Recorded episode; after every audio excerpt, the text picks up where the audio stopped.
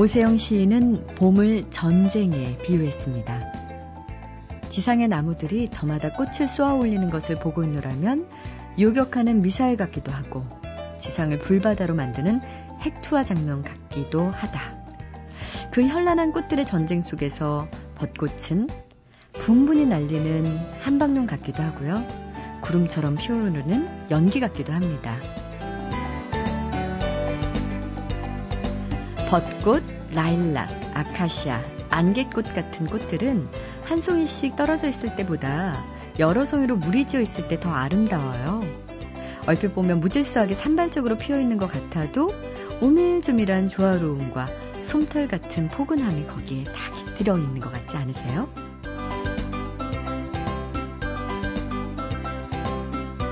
벌써 하나둘 벚꽃이 지고 있는 곳도 있습니다. 하지만 이 분분히 날리는 꽃비를 맞는 사람들의 모습은 여전히 행복해 보입니다. 물이 지어 있을 때 더 아름다운 벚꽃처럼 사람들 역시 그렇게 누군가와 함께 있을 때 더 아름다워지고 밝아지는 것 같습니다. 안녕하세요. 소리나는 책 라디오 북클럽 김재윤입니다.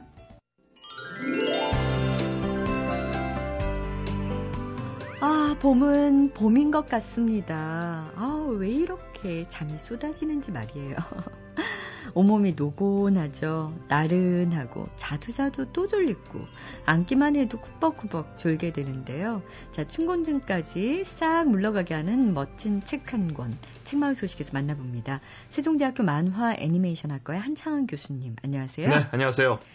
음, 강의 중에 혹시 조는 학생들 있나요? 아, 저 강의가 제가 말씀드린 것처럼 세종대 3대 명강입니다.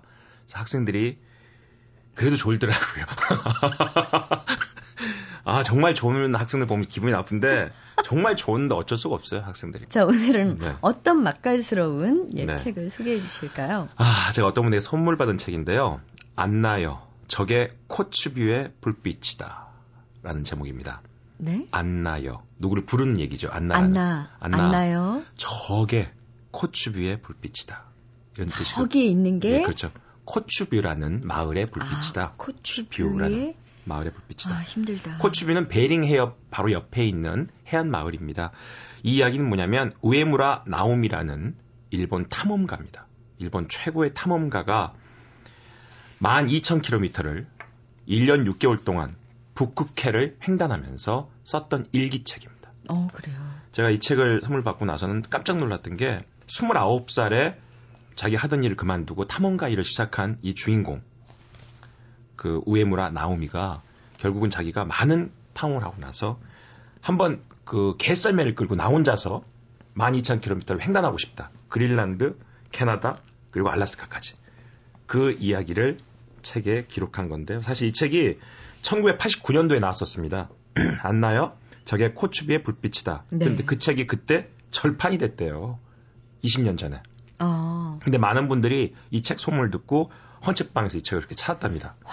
그러다 이 책이 20년 만에 다시 어, 출판사에서 발간됐습니다.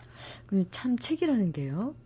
사람을 우리가 20년 만에 누구를 꼭 찾고 싶은 사람은 좀 드물지 않습니까? 그렇죠. 근데 책이 음. 절판이 됐는데도 불구하고 그렇게 많은 사람들이 네. 원했다니까 벌써 거기서 이미 얼마나 좋은 그렇죠. 책인지 알 수 있을 것 같은데요. 네. 내용을 좀 소개시켜 주세요. 자, 1941년생입니다. 우에무라 나오미가 2차 대전 말에 태어났는데 넉넉한 삶이 아니었지만 스스로 돈을 모아서 탐험가의 꿈을 키웁니다. 그러다가 아, 1966년 유럽 최고봉인 몽블랑 당독 등정에 성공하고요. 어. 그 다음에 일본 사람 최초로 에베레스트 정상 등장에 성공합니다. 자기가 한 번 탐험을 마치고 나면 그 다음 탐험을 늘 기획하는 사람. 근데 이분이 원래 뭐 하시던 분이었어요? 등반가였나요? 어떻게? 아닙니다. 산도 좋아하지 않고요. 그러다가 본인 스스로가 새로운 일을 하고 싶었던 거죠. 정말요? 예, 산을 한번 오르자. 올라 보니까 산이 너무 좋더래요. 아. 그래서 오로지 산을 오르기 위해서 일을 하고 돈을 법니다. 등반 자금을 모으고 그리고 나서 자기가 다녔던 메이지 대학에서 원정대원을 뽑히게 됩니다. 우연히 졸업한 후에. 그래서 그때 했던 게 이제 히말라야 코츠바쿰이라는 산의 등단에 성공하게 되죠. 그때부터 이 기쁨을 느끼게 된 겁니다. 그래서 이제 여러 사람들하고 같이 가기도 하고 혼자 가기도 하다가 결국엔 혼자 어, 그린란드 3,000km, 남극 대륙 3,000km를 개썰매로 단독 종주를 합니다. 그리고 나서 혼자 고민하는 거죠. 그렇다면 내가 어, 지구의 절반, 그린란드로부터 베링 해협까지 12,000km를 나 혼자서 3년 동안 개썰매를 끌고 한번 가보자. 개들 힘들었겠다. 힘들어. 당연히 힘들죠, 개들이요. 왜? 여기 보면요, 개한테 버선을 신긴대요. 어. 왜냐면 이게 얼음이 영하 평균 30도입니다. 그래서 쫙쫙 다리가 붙어. 그렇죠. 그리고 날카로워진 빙하기 때문에 아. 발이 다 해지니까 그 가죽으로 버선을 다내 다리에다가 입히는 거예요. 아. 대개 한 12마리, 20마리를 한 때로 해서 세트로 움직이는데 이 개가 이 결국 3년 여행인데도요. 열심히 한 바람에 1년 6개월이 마무리하게 되는 거죠. 아? 그러면서 여러 마리의 개를 교체하고 새로 하게 하는데 그 개들의 장이 있잖아요, 앞에서. 네. 리더. 음. 그게 바로 안나입니다. 아. 그 안나한테 얘기하는 거죠. 그 마지막 목적지가 코츠비의 마을입니다. 오, 소름 끼쳤어요, 방금. 안나야, 저기가 코츠비다. 1년 6개월 지나서 달려와서. 그 이야기입니다. 네. 그 이야기를 제가 쭉 읽으면서 혼자 책을 받아보고 처음에는 다 똑같은 얘기예요. 오늘 또 추웠다. 오늘 또 배고팠다. 오늘 또 내일도 동상이다. 추울까? 생각해 보세요. 이 썰매에다가 자기 생활 생필품과 그 다음에 먹잇감, 그 다음에 기름, 불 때워야 되니까 이런 거 싣고 가기에는 200kg 됩니다. 썰매가. 근데 걔들이 힘들잖아요. 그래서 먹이를 많이 실을 수가 없어요. 그럼 중간에 혼자서 갑자기 열흘 동안 아무도 없는 빙하를 뚫고 가야 됩니다. 그럼 먹이를 어떻게 할까요? 낚시를 합니다. 빙하를 뚫고 넙치나 그 다음에 바다 표범을 잡아서 자기도 먹고 걔들도 먹입니다. 아. 그러면서 1년 6개월 온 겁니다. 대단하네요. 대개 중간중간에 그 이누이트라는 저희 뭡니까? 그 우리 에스키모인들. 에스키모들이 사는 곳, 사는 마을이 중간중간 있습니다. 근데 이때는 70년대입니다. 그러니까 이 사람들이 아주 순수하고 순박했을 때예요. 그러니까 소문이 들리는 거예요. 일본 한 조그만 키도 160이 안 되는 뭔가 탐험가가 우리가 생각지도 못했던 그 에스키모들도 생각지도 못했던 길을 혼자 뚫고 온단다. 이렇게 마을마다 그 사람을 기다리고 있는 거예요. 1년 6개월을. 오면 영웅이죠. 근데 그 사람 올 때 보면 개들은 완전히 지쳐 있고 온 몸은 그 생선 피로 범벅돼 있는 거예요. 먹이 먹이고 오니까. 아. 그런 사람이 뚜벅뚜벅 먼 곳에서부터 나타나는 겁니다. 썰매 끌고. 그럼 그 사람들한테는 그게 희망인 거예요. 1년 6개월 달려서 오는데. 자, 이 책 혼자 읽으면서 나는 이 나이 때 뭐 했을까? 33이었습니다, 이 사람이. 33세 출발해서 결혼하고 나온 새색시 집에 놔두고 나와가지고 혼자 1년 반을 여행을 하는 겁니다. 어. 그때 이제 중간 중간에 제가 느낌이 바로 왔던 거는 한 번은 걔들이 도망쳐 버렸어요. 짐을 놔두고. 걔가 하도 채찍질을 하고 못 살게 하니까 걔들이 무서워서 너무 힘드니까 네. 어둠 속에 사라져 버린 겁니다. 멍하니 200kg 되는 썰매를 바라보면서 앞으로 60km를 더 걸어가야 마을이 나오는데 저걸 내가 다 메고 갈 수는 없고 다 버리는 거죠. 그리고 배낭 하나 짐을 출발하려는데 우리의 안나가 아. 다섯 마리를 데리고 나타난 겁니다. 세상에. 그때 자기가 알았죠. 얘들은 나의 식구다. 어, 그럼요. 네. 그래서 여섯 마리를 끌고 자기도 뒤에서 걔랑 같이 썰매를 밀면서 60km를 오는 겁니다. 14시간을 쉬지 않고 걸어서. 뭐 이런 얘기입니다. 어, 너무 감동적이에요. 네. 그러다 중간에다가 한 번은 이게 빙하가 바다가 얼잖아요, 이제 북극이니까. 근데 이게 만이 있잖아요. 만으로 돌아가면 3일 걸릴 거를 저기 바라보이는 만까지 바다를 질러가면 하루에 갈 수 있는 거예요. 근데 그 바다가 얼었으면 그 위를 갈 수 있잖아요. 근데 이게 아주 두껍게 온 바다도 있고 얇게 온 바다도 있습니다. 그래서 고민하게 되는 거예요. 창으로 찔러보고. 그런데 그 유혹이죠, 이제. 아, 이거 가면 하루면 갈수 있는데 돌아가면 3일이다. 근데 약간 얇게 얼었다. 가볼 수 있을까? 이런 욕심을 내게 되는 거죠. 그러다가 한번 얇게 언 빙하를 횡단하다가 얼음이 꺼졌겠군요. 꺼졌죠. 그래서 썰매와 개들이 같이 빠진 겁니다. 어떻게 됐어요? 본인은 살아남았는데 썰매는 계속 안 보이는 거예요. 어떻게 가라앉는 마리 거예요? 그렇죠. 걔들은 거기가 엮여 있으니까 물 밖으로 나오려면 못 나오고 어. 자긴 다 갈 수가 없어요. 이 얇은 얼음이라. 그런데 그 속에서 개들이 한 마리씩 두 마리씩 얼굴을 밖으로 내미는 겁니다.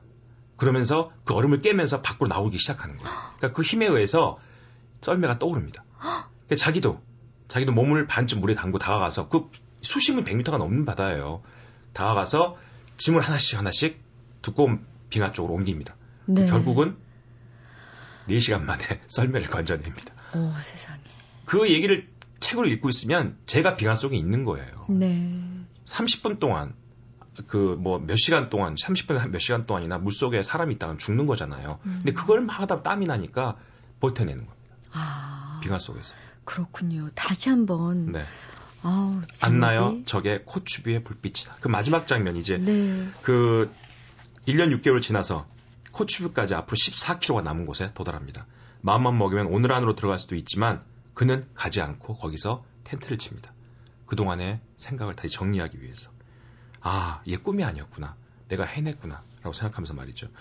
한번 이 중간에 어떤 부분이 있었냐면, 아, 걔들을 다 잊어버리고 나서 본인이 너무 힘들어가지고 혼자 절대 술 먹지 않기로 약속했지만 캔, 캔 맥주를 몇 개를 먹으면서 나는 이거 타운을 못하겠다.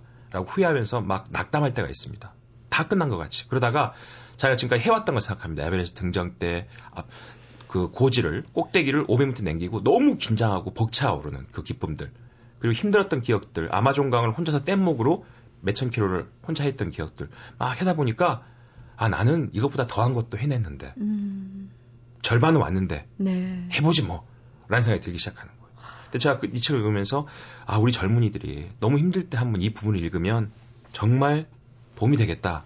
마지막, 참 재밌는 건 마지막 날인데 개들이 그렇게 아침에 피곤해서 깨워도 안 일하는 개들이 마지막 날인 줄 알고 일어났더래요. 그래서 채찍을 손에 들자 개들이 바로 일어나 내 뒤를 따라왔다. 요 며칠 아침이 되어도 일어나려 들지 않던 녀석들도 이 여행이 끝나가는 걸 본능적으로 알아차린 것 같다. 정성껏 버선을 신겼다. 마침 아홉 켤레가 남아 있었다. 이야 하고 고함을 치자 아홉 마리는 힘차게 뛰기 시작했다. 저 멀리서 코추비의 불빛이 보인다. 애들이 시속 10km가 고작이었는데 그날따라 15km를 달리더래요. 앞만 보고 막 걔들이. 그 썰미에서 나도 모르게 소리쳤다. 얘들아 바로 저기다. 서두르지 않아도 된다. 천천히 천천히 달려라. 내일부터는 뛰지 않아도 되는 거야. 이게 마지막 이야기였습니다. 네, 안나요? 저게 코추뷰의 불빛이다. 도전 앞에 머뭇거리는 모든 사람들을 위한 책이었습니다. 교수님 고맙습니다. 네, 감사합니다. 오늘 나를 사로잡은 책의 주인공은 2001년부터 독서운동을 벌이고 있는 국어교사 백화연 선생님인데요. 지난해까지는 백화연 선생님의 주도하에 3개 정도의 독서 동아리가 운영이 됐는데 올해부터는 학생들이 직접 주도하는 독서 동아리가 만들어져서요. 벌써 17개, 17개 팀이 있다고 하네요. 어, 선생님이 독서 모임을 할 수 있는 공간과 간식 그리고 운영 프로그램을 제공하면 학생들이 자체적으로 모임을 결성해서 자발적으로 모임을 갖고 있는데요. 4월 초에는 이 독서 운동의 일환으로 밤새워 책 읽기 독서 캠프를 열었다고 합니다. 어, 백화연 선생님이 독서 운동에 나서게 되신 데는 두 아들과 아들의 친구들이 함께 했던 가정 독서 모임이 근간이 됐다고 하는데요. 벌써 8년간이나 지속이 됐는데 계기와 동기만 잘 부여하면 아이들도 책 읽기를 좋아할 수 있구나. 이런 확신과 믿음으로 책으로 크는 아이들이라는 책을 쓰기도 했습니다. 이런 백화현 선생님이 추천하는 책, 어떤 책일까 궁금해지네요. 음, 오늘 제가 소개하고 싶은 책은요, 그리운 메이 아줌마라고요.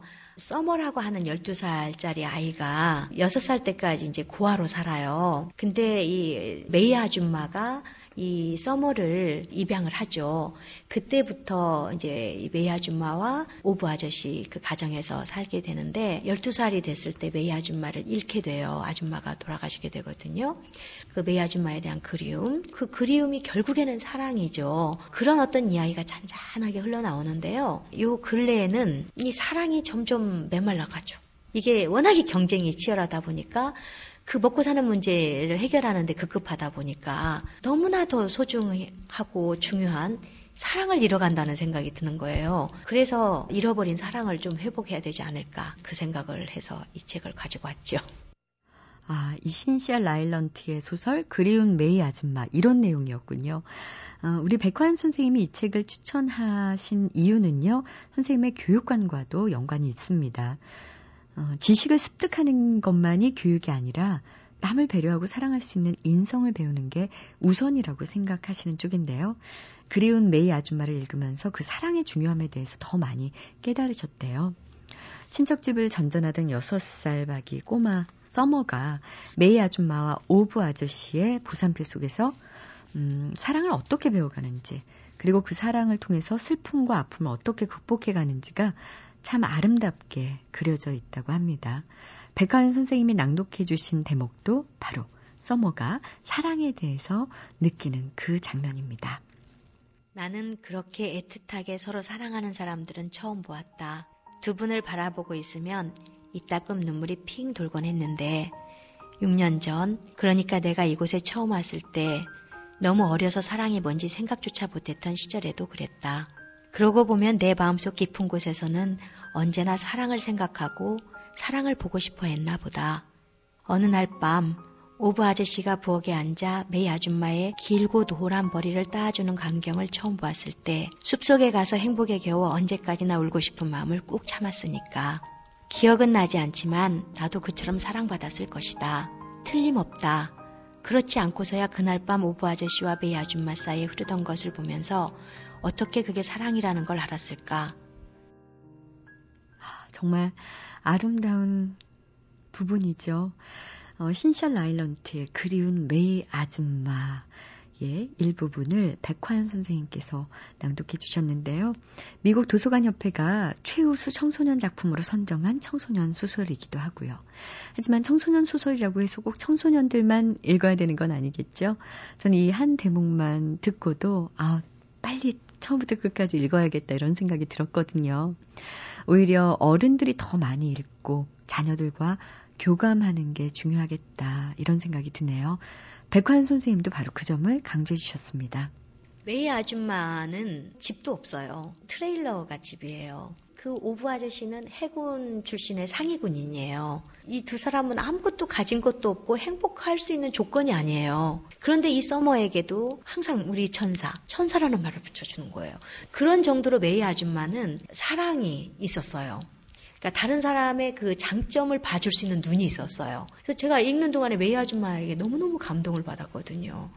어, 나는 이런 눈이 있는가 싶기도 하고 너무 잘난 애들만 이렇게 눈여겨보거나 이렇게 그러지 말아야지. 그늘진 곳에 있는 아이들 하나하나에게도 눈길을 줘야지.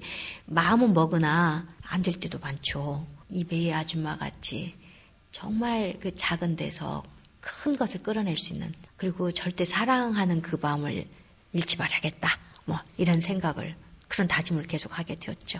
특히 저는 선생님들에게 자녀를 키우는 부모님들 꼭 한번 읽어봤으면 좋겠어요. MBC 라디오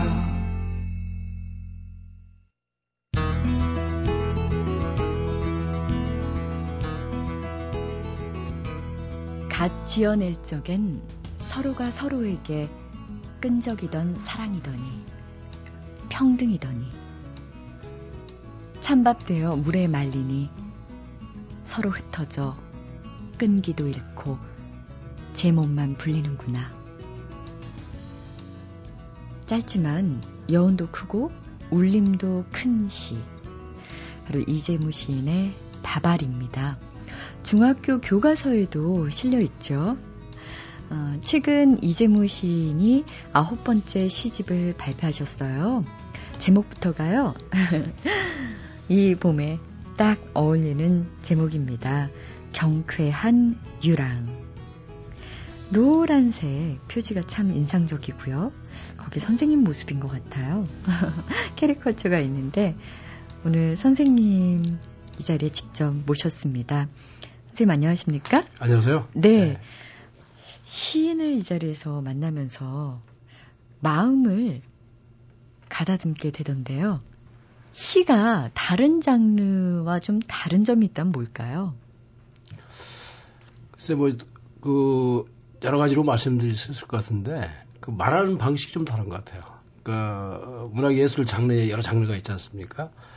에, 근데 뭐 어, 내용들은 다들 비슷한 부분도 있을 거예요. 근데 이제 그 각 장르마다 그 내용을 담아내는 음, 말하기 형식이 좀 차이가 있지 않는다, 않는가. 시는 아무래도 좀 압축된 형식이니까 짧은 형식 속에 많은 이야기를 담아야 될 그런 고뇌가 좀 있죠. 네. 네. 그 고뇌를 저희가 날름날름 잘 받아먹고 있습니다. 바발이라는 시로 선생님을 소개해 드렸는데요. 정말 많은 분들이 좋아하는 시고 작년에는 그 세상에서 제일 맛있는 밥이라는 산문집도 내셨잖아요. 예, 또 이번에는 보니까 숟가락이라는 시도 있고요. 해서 예, 예. 이재무 시인에게 밥은 어떤 의미일까? 우리가 매일 먹는 밥이지만 그 범인들과는 좀 다른 생각을 갖고 있지 않을까 글쎄요. 근데 이상하게 뭐 의도된 건 아닌데 제가 쓴 시도 그렇고 산문집도 그렇고 참, 그, 어, 지나고 보니까 밥에 관련된 소지가 참 많더라고요. 그래서 뭐, 에, 동업자들한테 가끔 그런 힐난을 들어요. 왜 이정훈 씨는 이렇게 밥의 문제에 집착을 하느냐. 또 너무 가난하게 살아오고 와서 그런 거 아니냐 이렇게 얘기하는 하는 친구들도 있어요. 근데 제가 생각을 해보면 음, 밥이야말로 가장 위대한 것이고 숭고한 것이다. 에, 그래서 이제 동학에서도 그런 말을 하거든요. 밥은 하늘이다. 이런 말까지 합니다. 에, 결국 그 인간사의 그 모든 갈등들의 원인을 보면 에, 그 핵심에는 밥의 주도권 문제가 있어요. 에, 그래서 에, 이렇게 밥을 정의 내릴 수도 있을 것 같습니다. 밥은 사상이고 또 계층이다. 음, 지금 세계에서 많은 분란들이 일어나고 있는데 그 분란의 현상 너머의 이면적 진실을 찾아보면 결국 거기에도 에, 그 핵심에는 밥의 문제가 있지 않느냐. 에, 우리가 삼시세끼 밥을 늘 대하고 있습니다만은 밥에 대해서 한 번쯤은 좀 의미와 가치 부여를 해볼 필요가 있어요. 에, 밥을 에, 겸허하거나 겸허하고 에, 경외심을 가지고 대하는 사람과 밥을 함부로 소홀하게 다루는 사람에는 여러 가지 그 어, 언행이나 아, 이런 것들이 다 차이가 있을 것 같습니다.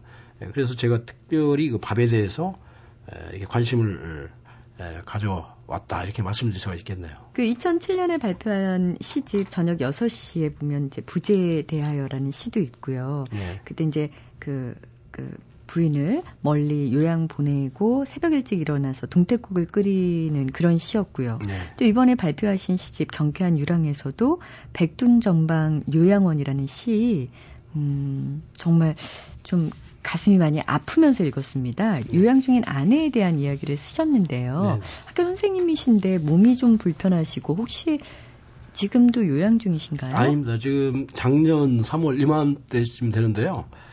그 아내에게 그 갑상선 암이 찾아왔어요. 아. 네, 그래가지고 이제 수술을 마치고 어 1년간 휴직을 했어요. 네, 그래서 이제 경기도 가평이라는 곳에 그 요양원에서 어, 한두 달간 있었죠. 근데 제가 그때 한 2박 3일 일정으로 따라간 적이 있어요. 네, 거기에서 이제 에, 일요일 아침에 에, 아내와 산보를 하면서 느꼈던 음, 그 감상을 이렇게 한번 실어서 온 겁니다. 네. 네. 백둔 정방 요양원에서 음, 혹시 괜찮으시면 이 시를 직접 한번 낭송해 주시면 어떨까 싶은데 여기 제가 예. 그 시집을 이렇게 펼쳐 놨습니다, 네, 선생님. 네. 예, 예. 그러면. 네. 네 음악 좀 주시면 저희가 예 선생님의 음. 음성으로 한번 들어보겠습니다. 에, 백둔 정방 요양원에서 늦은 아침 기척에 놀라 두근거리는 울퉁불퉁한 산길을 아내와 내야하지 않고 오른다. 산수유나무 가지마다 통통 물 오른 젖 활짝 드러내놓고 발칙하게 흔들어대는 농염을 아내는 처음인 양 반색하며 호들갑 떤다. 오래전 보이지 않는 꽃 속에 무덤 파고 들어가 누운 사내가 있었지.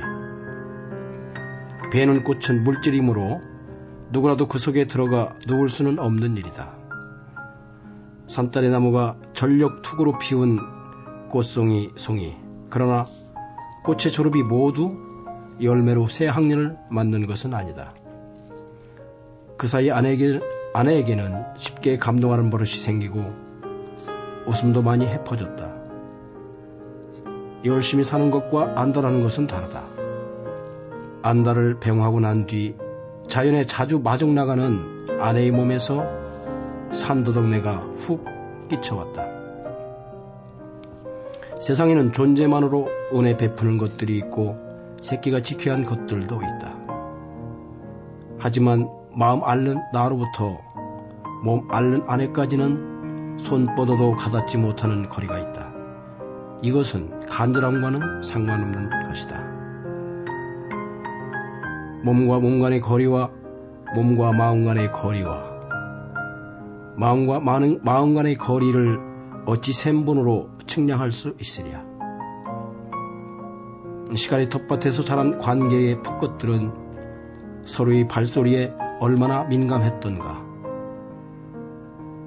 계곡 타고 흐르는 물줄기로 빗자루였고 알들이 쓸어낸 귀의 골목 속으로 갓 태어난 말랑말랑한 말들 뒤뚱뒤뚱 걸어 들어온다. 꽃들의 향기 깔깔깔 박수 쳐대며 허공으로 산기하고 있다. 아, 예. 절절한 느낌이 절제된 목소리에서 오히려 더 드러나는 것 같습니다. 이재무 시인의 예, 목소리로 직접 들어본 아, 시집 경쾌한 유랑 중에 실린 시였습니다. 이제 시인이지만은요, 아까 뭐 밥에 관한 그 단상도 얘기를 해주셨지만 새끼 밥을 먹어야 되고요.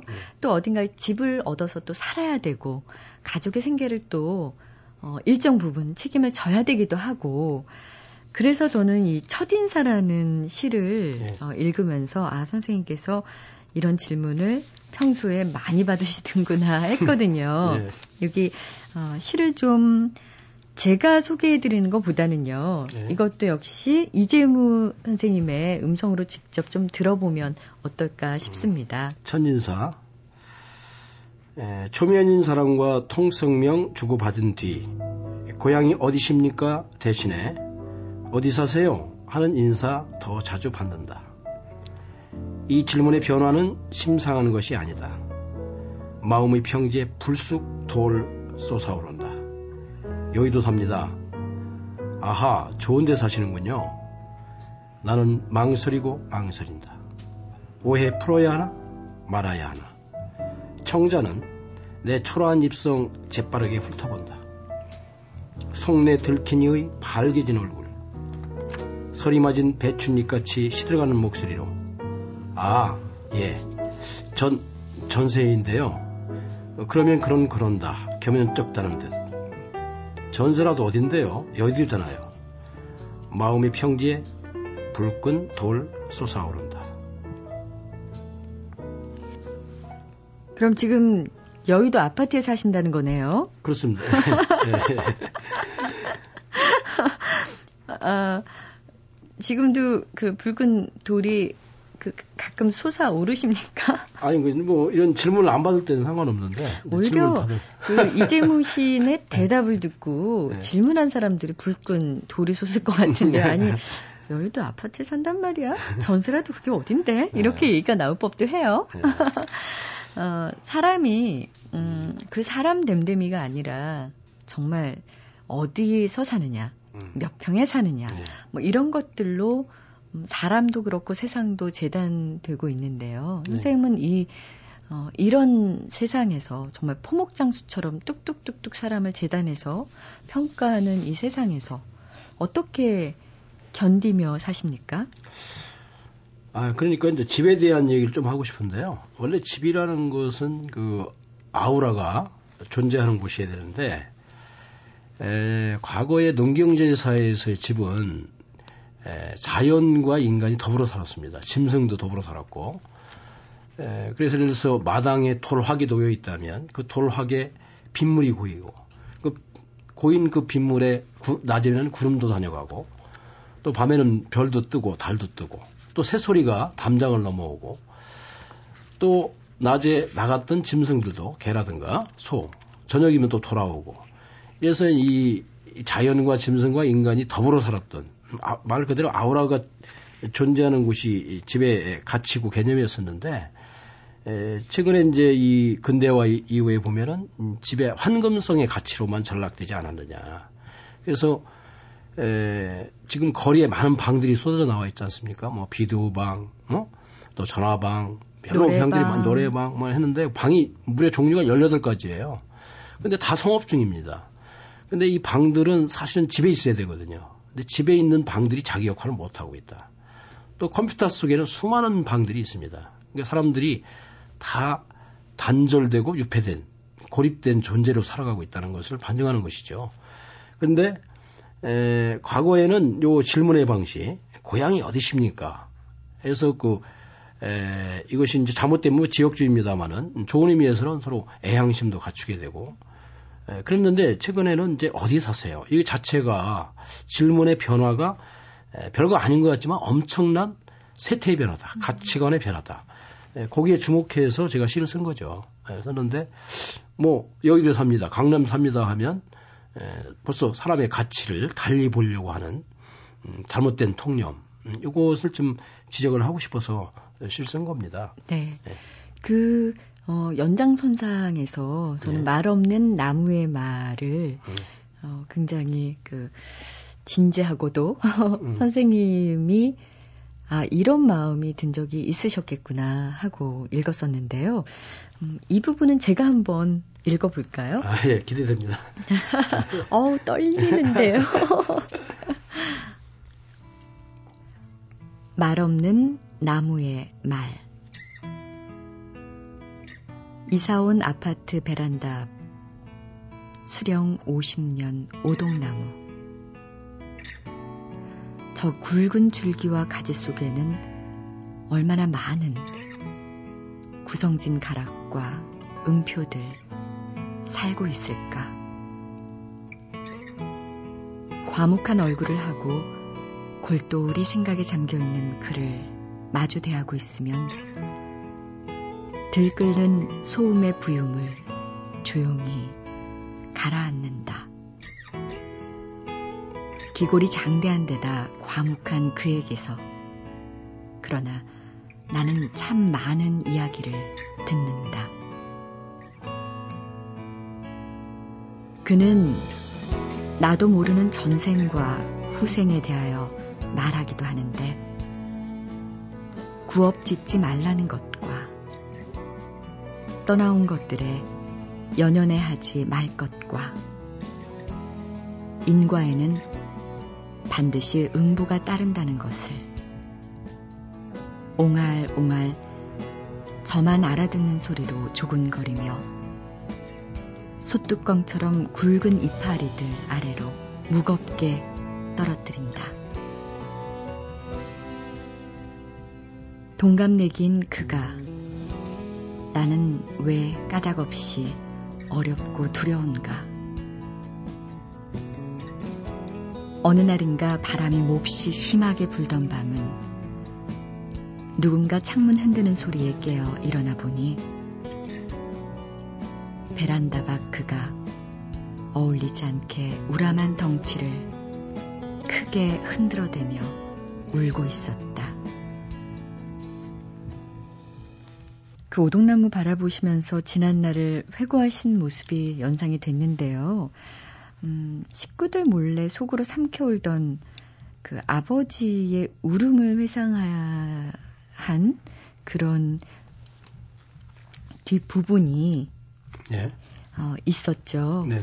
어, 워낙 그 시집으로 좀 직접 한번 어, 청취자들 읽어보시면 어떨까 싶어서 제가 중간까지만 소개를 해드렸습니다. 어, 문득 음. 처음 어떻게 시를 쓰시게 됐을까 궁금해요. 네.